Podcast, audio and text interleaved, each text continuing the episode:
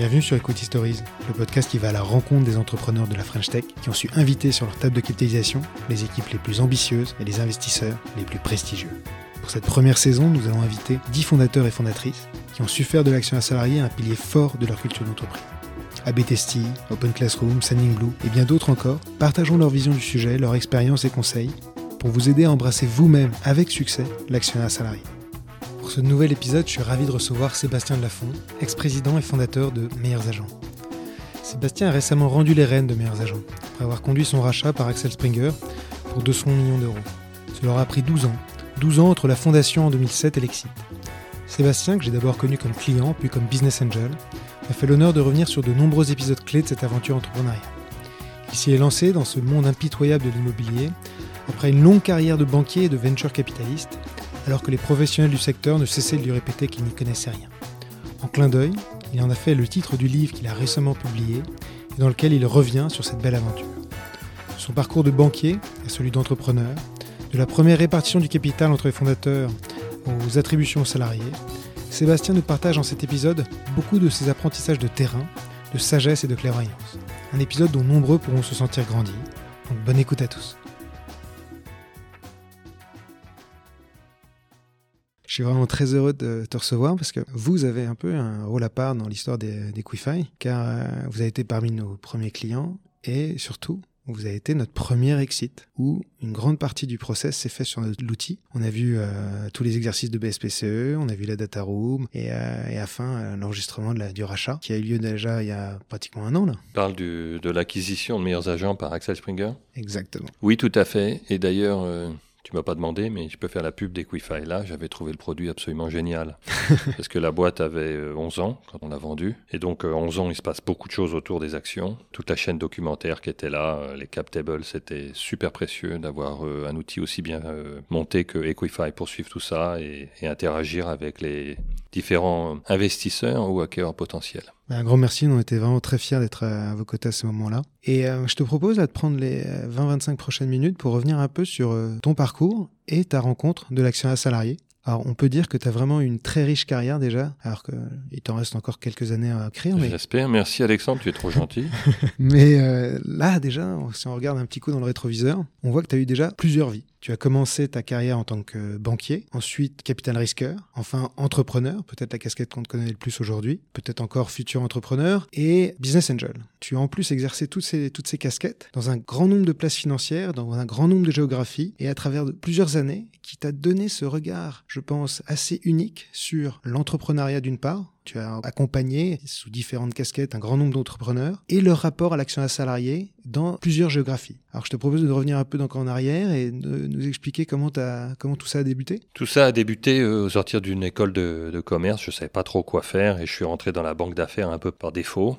À l'époque, euh, vu mon grand âge, on faisait encore son service militaire et quand on voulait pas faire son service militaire, on faisait un volontariat au service national en entreprise. J'ai commencé chez Paribas au Luxembourg et donc mes dix premières années de vie professionnelle, je les passe dans des banques d'affaires. D'abord Paribas, puis après je vais chez JP Morgan à Paris, puis à New York, puis après euh, dans une autre banque euh, américaine d'origine San Francisco qui s'appelle Montgomery Securities. Mm. là, c'est à Boston, puis à Londres. Puis après, je monte un fonds de capital risque à Londres dans la tech, hein, euh, technologie de l'information, mobile, semi-conducteurs, logiciels d'entreprise. On lève 180 millions d'euros qu'on déploie sur une vingtaine d'entreprises un peu partout en Europe. Par la suite, je reviens en France et euh, je monte un business euh, dont on a parlé tout à l'heure, qui est euh, Meilleurs Agents. Ça, c'est ma carrière sur une trentaine d'années. Donc, on comprend, il y a des géographies différentes, des métiers différents, mais il y a un fil conducteur. C'est effectivement, comme tu l'as dit, le fait que j'ai toujours accompagné et adoré accompagner les entrepreneurs. alors ça, donc, tu as commencé à le faire au Luxembourg, ensuite aux États-Unis, ensuite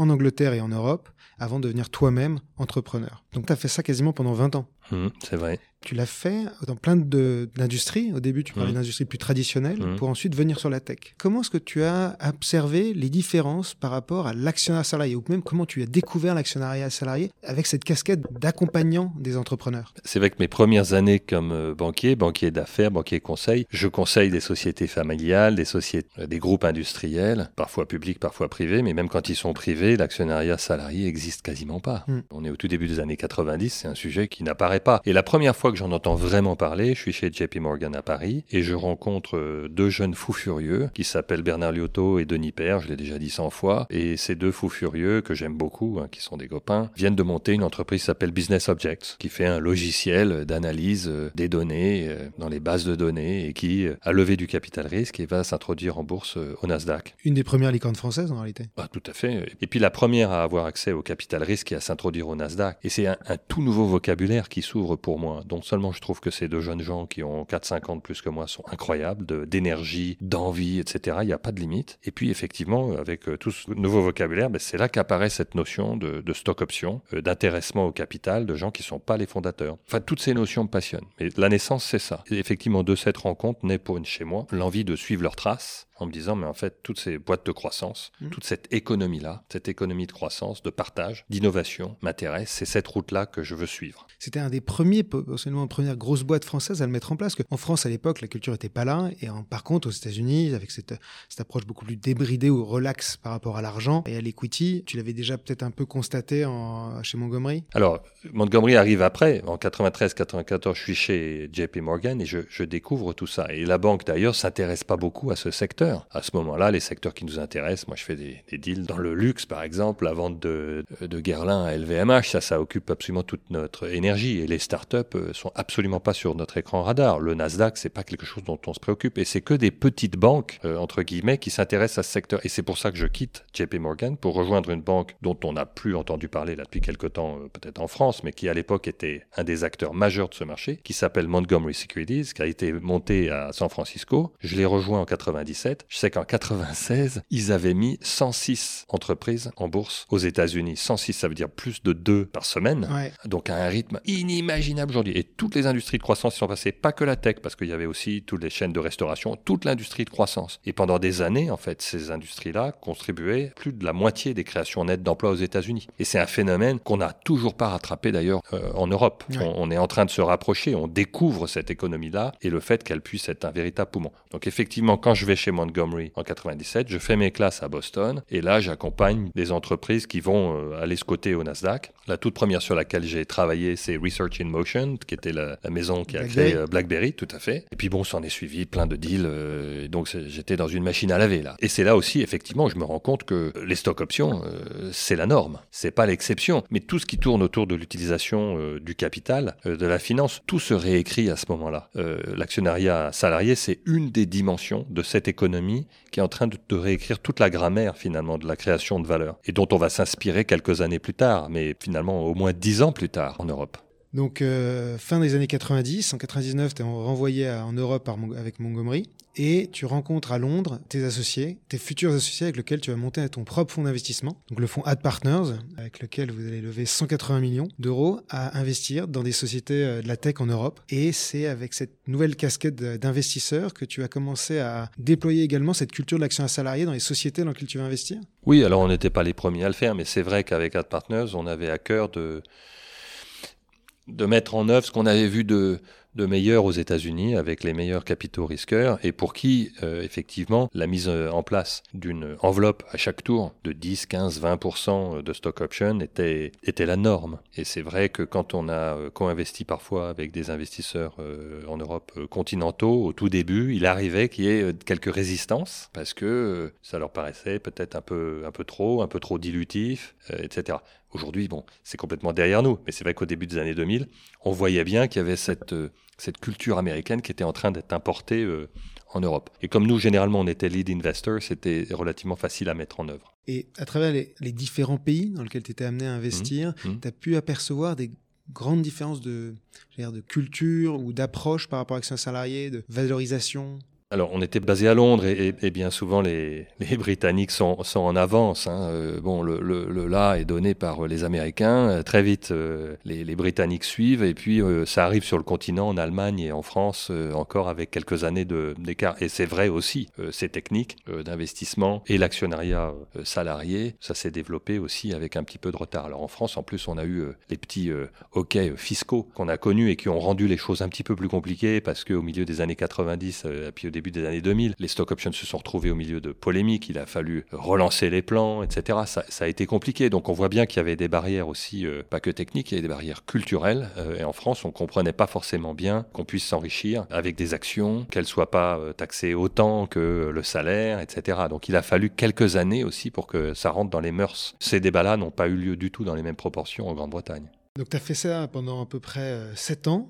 Finalement, en 2007, tu décides de rentrer en France et de quitter AdPartners, tu vends tes parts, et au départ, tu euh, avais en tête de remonter un nouveau fonds, euh, et, finalement, tu fais une rencontre, et tu décides de partir sur un nouveau projet, pour le coup, vraiment entrepreneurial. C'est vrai que cette histoire de, fonds me trottait hein, dans la tête, mais au fond de moi, ce que je voulais, c'était, devenir entrepreneur. Après, euh, quand on a passé 20 ans dans la finance, on sait, on sait rien faire, donc c'est à l'occasion d'une rencontre avec un, gars présenté par un camarade de promotion qu'effectivement je me suis intéressé au sujet immobilier. D'abord, il s'agissait de lui donner un coup de main et puis finalement je lui ai proposé qu'on s'associe et puis au bout de six mois finalement il a décidé de faire euh, cavalier seul. Il m'a un peu planté. Ah ouais. Et ouais, j'ai failli abandonner complètement le, sujet immobilier puis je me suis rendu compte qu'il y avait plein de choses à faire dans ce secteur et donc je me suis retrouvé euh, tout seul. Et là je me suis mis en quête d'une nouvelle équipe. Et donc là on est en 2007. Là. On est fin 2007 et euh, bah, je suis tout seul avec mon idée de projet immobilier euh, sur Internet. Et euh, bah, il y a un premier gars qui m'est présenté par à nouveau un autre copain promo qui me dit bah voilà, Pascal Boulanger, ça fait 20 ans que je le connais, il connaît l'immobilier comme sa poche, il te plantera jamais. Voilà. Donc ça, c'est mon premier associé. Puis après, j'ai cherché de, un gars dans la tech qui, maîtrisait bien le web, etc. Puis je suis tombé sur Julien Chessial qui avait monté un site génial, s'appelait Imo Plaza, qui géolocalisait les annonces sur fond de Google Maps. Aujourd'hui, ça paraît évident, mais en 2007, c'était génial. Je rencontre Julien qui s'était associé avec un autre gars, Jordan Sagnal, et les deux allaient euh, chercher à, trouver un modèle économique pour leur super site. J'ai vu plein de gens. Hein surtout sur la partie tech, j'ai dû en voir une vingtaine, une trentaine. Et au final, fin 2007, euh, on décide tous les quatre de s'associer. Je leur présente l'ensemble de mon plan. Et puis ils disent banco et début 2008, euh, on part tous les quatre. D'accord, vous montez la boîte, se pose la question de la répartition du capital à l'époque? Ça, c'est une super question parce qu'on est quatre, d'âges différents. Il faut comprendre que j'ai euh, presque 15 ans ou 16 ans de plus que Julien mm. et, Jordan, qui sont les, deux mioches de la bande, que j'adore évidemment, c'est des copains, mais il y a vraiment un gros écart. Pascal a quelques années de moins que moi, on n'apporte pas tous la même chose. Julien a des déjà monté une entreprise, qu'on va peut-être intégrer dans le nouveau projet. Enfin bon, du coup, savoir qui a quoi, qui mmh, apporte mmh, quoi, mmh. etc., c'est pas simple. Et donc, on va passer peut-être euh, trois semaines à discuter. Je crois que ma première proposition, c'est de dire, vous savez, on est quatre, on fait quatre fois 25%. Et puis bon, Julien a un peu râlé en disant, oui, mais moi j'ai fait ci, j'ai fait ça. Et puis bon, euh, enfin, c'était pas si simple. Je dis, bon, ok, bah discutons. Et on a passé trois semaines à discuter. Et on s'est un peu, on s'est un peu frictionné. Je me souviens, on s'est pas, on s'est pas engueulé, mais c'était, c'était pas facile. Et puis on est tombé sur une, une répartition qui n'est pas 4 fois 25. C'est moi qui ai le plus, mais pas énormément plus. Puis après un peu Julien, puis après euh, Pascal, puis après Joe, voilà. Et à la réflexion, des années plus tard, quelqu'un m'a dit, tu sais quelle est la bonne répartition du capital entre associés? Je dis non. C'est celle qui fait que personne n'est content. J'ai arrêté une seconde, ça veut dire quoi ça? Ben, En fait, c'est vraiment une confrontation, parce que tout le monde en veut le maximum. Mais s'il y en a un qui est très content, généralement, c'est qu'il y en a qui sont pas contents du tout. Et ça, c'est pas bon. Et donc, quand tout le monde est un tout petit peu sur sa fin, ça veut dire qu'on est au point d'équilibre. Et j'ai gardé cette idée. Donc ça, je crois que c'est un bon conseil. Ça, c'est entre associés. Alors personne n'est content. Personne n'est content avec tous par contre le même niveau de frustration. Ouais, et c'est ok finalement. Ouais. Et donc ça, ça vous a permis quand même de tenir 10 ans?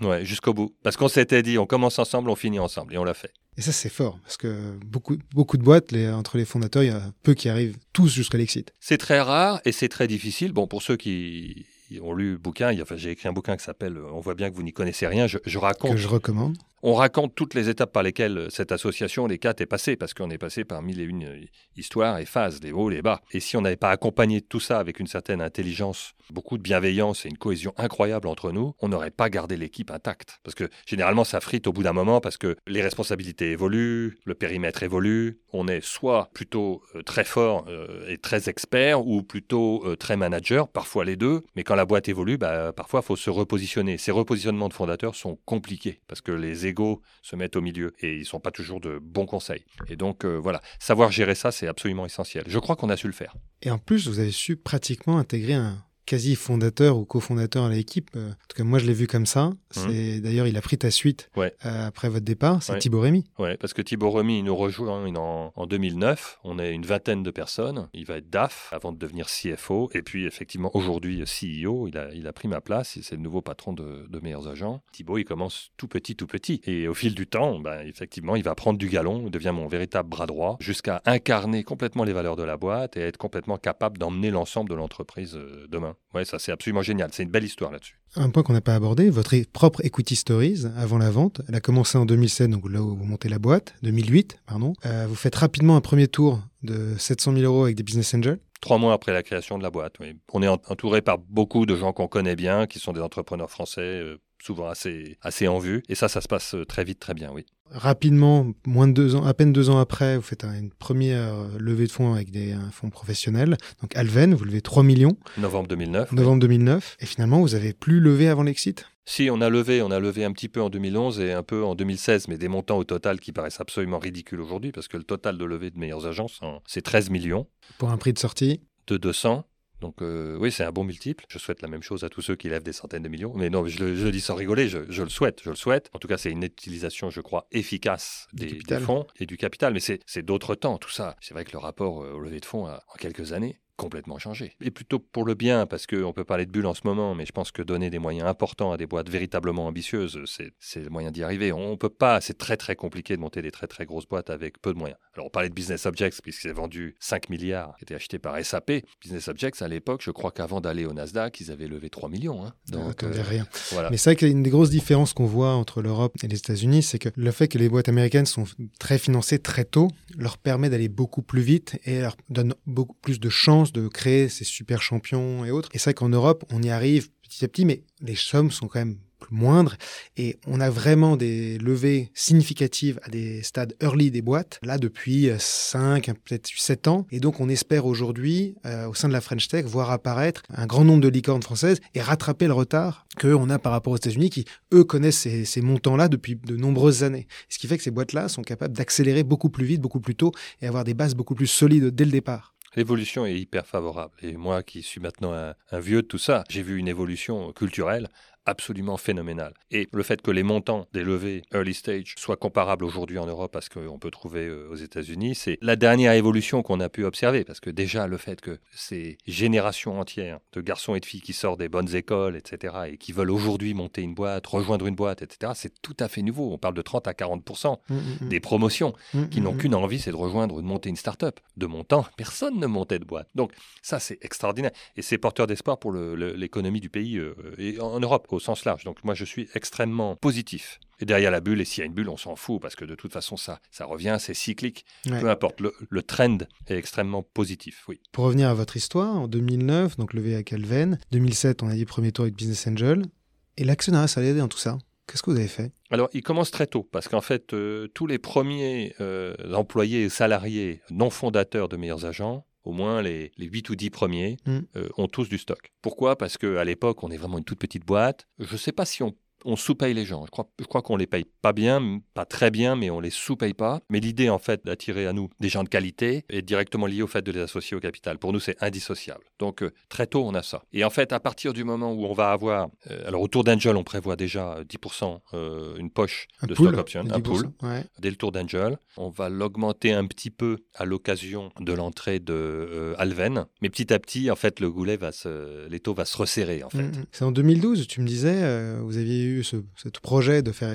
continuer un peu une politique d'attribution à tous, et finalement il y a eu un rejet du board. Oui, alors c'est des années très compliquées pour Meilleurs Agents parce qu'on est en plein milieu d'une nouvelle crise euh, immobilière. Tout le monde se souvient de la crise financière de 2008, mais 2011-2012, ce sont des années compliquées. Le business Meilleurs Agents se porte pas mal, mais la croissance est molle, et on n'est pas en position de force vis-à-vis du board. Et pourtant, c'est un moment où il faut mobiliser beaucoup d'énergie dans la boîte, surtout qu'on fait un premier pivot de business, on va en préparer un deuxième. Et l'idée d'ouvrir le capital à tous ceux qui le souhaitent dans la boîte nous paraît être un moteur très important. Et effectivement, quand on présente ça au board, c'est refusé. C'est refusé, et notamment au board, euh, il y a des gens qui ont eu cette expérience-là comme entrepreneurs dans leur boîte, euh, euh, en tout cas pas même expérience, mais le fait, d'après eux, que les BSPCE ou stock options ou équivalents étaient très diversement appréciés et que du coup, c'est donner des perles au cochon et que l'idée d'ouvrir ça à tout le monde est une mauvaise idée. Donc il y a un rejet très fort. Je suis assez déçu, mais bon, on, avance. Donc on va continuer à laisser notamment les plus seniors ou des techs très pointus, des profils qu'on veut absolument garder,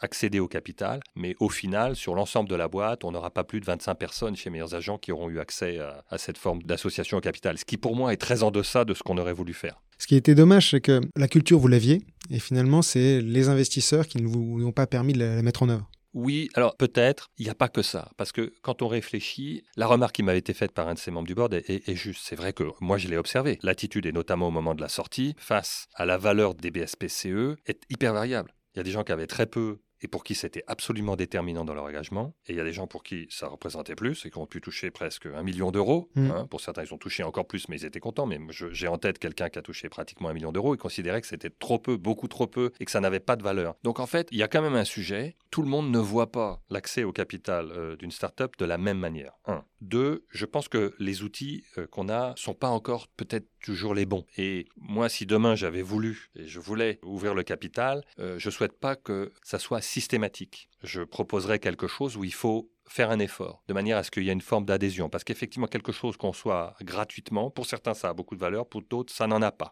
Mm, mm, mm. Donc, dans tous les cas, à mon avis, le meilleur système, c'est c'est ouvert à tout le monde. Après, peut-être une certaine période de présence dans l'entreprise. Et il faut faire un effort, un effort financier. Il faut demander une contrepartie. Ça, pour moi, c'est la voie du futur. Je t'invite à écouter notre épisode avec euh, Gilles, le fondateur de Lucas, qui a justement mis en place depuis quelques années ça, cherchant à adapter finalement un modèle qu'il avait connu, lui, mais dans un autre space, savoir c'est un ancien d'Arthur Andersen, où il y avait cette, cet énorme partnership avec ses collèges d'associés qui euh, votaient pour euh, faire rentrer dans le partnership des nouveaux partenaires, à, vraiment à grande échelle, pas comme certains cabinets d'avocats échelle, là c'est vraiment très grande échelle, à niveau mondial. Et il a réussi à l'adapter au monde de la tech. Et c'est euh, un cas vraiment intéressant. J'ai lu des éléments sur son intervention et je trouve que son approche est, est très intéressante. Alors, si on remonte encore en arrière, Ouais. Charles de Gaulle, il avait mis en place l'actionnariat, la participation aux bénéfices qui existe toujours. C'est un dispositif qui existe toujours en Mhm. France, qui touche pas toujours beaucoup de startups, qui font pas toujours beaucoup de profit. En tout cas, les premières années. Mais ouais. le dispositif existe bien, il peut se révéler extraordinairement coûteux. Et je pense qu'en réalité, il y a une réflexion à avoir. Ces entreprises vont faire des profits demain. Et je pense qu'il y a une refonte, en fait. On ne peut pas à la fois laisser se, se développer des systèmes de, de BSPCE, de BSAR, etc., etc.,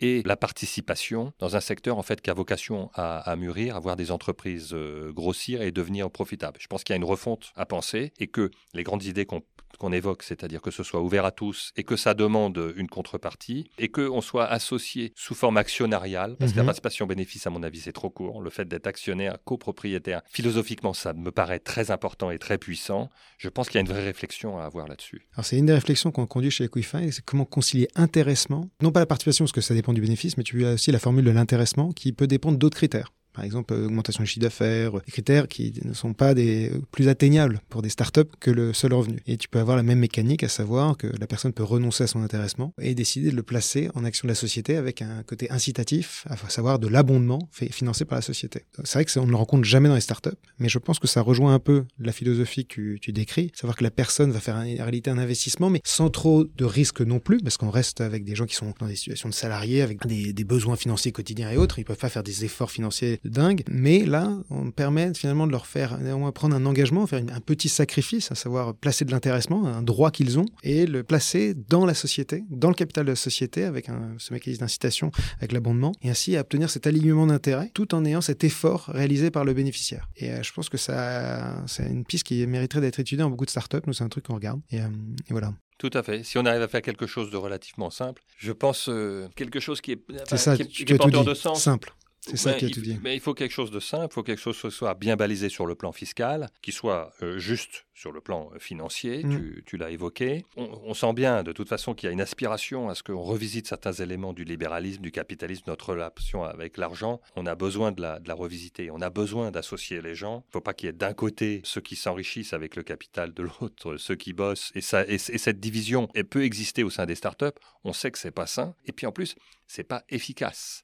Maintenant, les systèmes qui existent aujourd'hui, je pense, doivent être encore améliorés. Mais on va, on va s'y, on va s'y pencher. Exactement. Tu en as un peu disséminé tout au long de euh, notre échange, mais si tu avais deux conseils clés à donner à un entrepreneur, ou notamment peut-être aux entrepreneurs que tu soutiens aujourd'hui avec ta casquette de Business Angel, sur l'action à salarié, donc on parle essentiellement de petites boîtes qui se créent, tu dirais quoi? Pour moi, c'est essentiel. Je pense que chaque fois qu'on va être capable d'associer l'ensemble des salariés et des associés au capital de la boîte, après une certaine période de présence dans la boîte, c'est une bonne chose. Qu'il faut obtenir quelque chose en contrepartie. Il ne faut pas que ce soit donné gratuitement, même si l'effort doit être proportionnel aux moyens, Mhm. évidemment. Donc euh, ça, en trouvant la bonne formule, pour moi, c'est vraiment une excellente chose. Donc euh, il faut être généreux avec le capital. Il faut être généreux avec le capital parce que dans mon expérience, dans la très grande majorité des cas, ceux qui en ont vous le rendent dix fois. Et puis à la limite, bah, ceux qui euh, ne voient pas la valeur derrière tout ça, et j'ai vu des gens, moi, quitter l'entreprise euh, peu de temps avant la session et ne pas exercer la capacité qu'ils avaient à convertir leurs options en actions alors qu'on les y incitait, c'est pas si grave que ça. Donc en fait, on est quasiment toujours gagnant en associant les gens à, l'histoire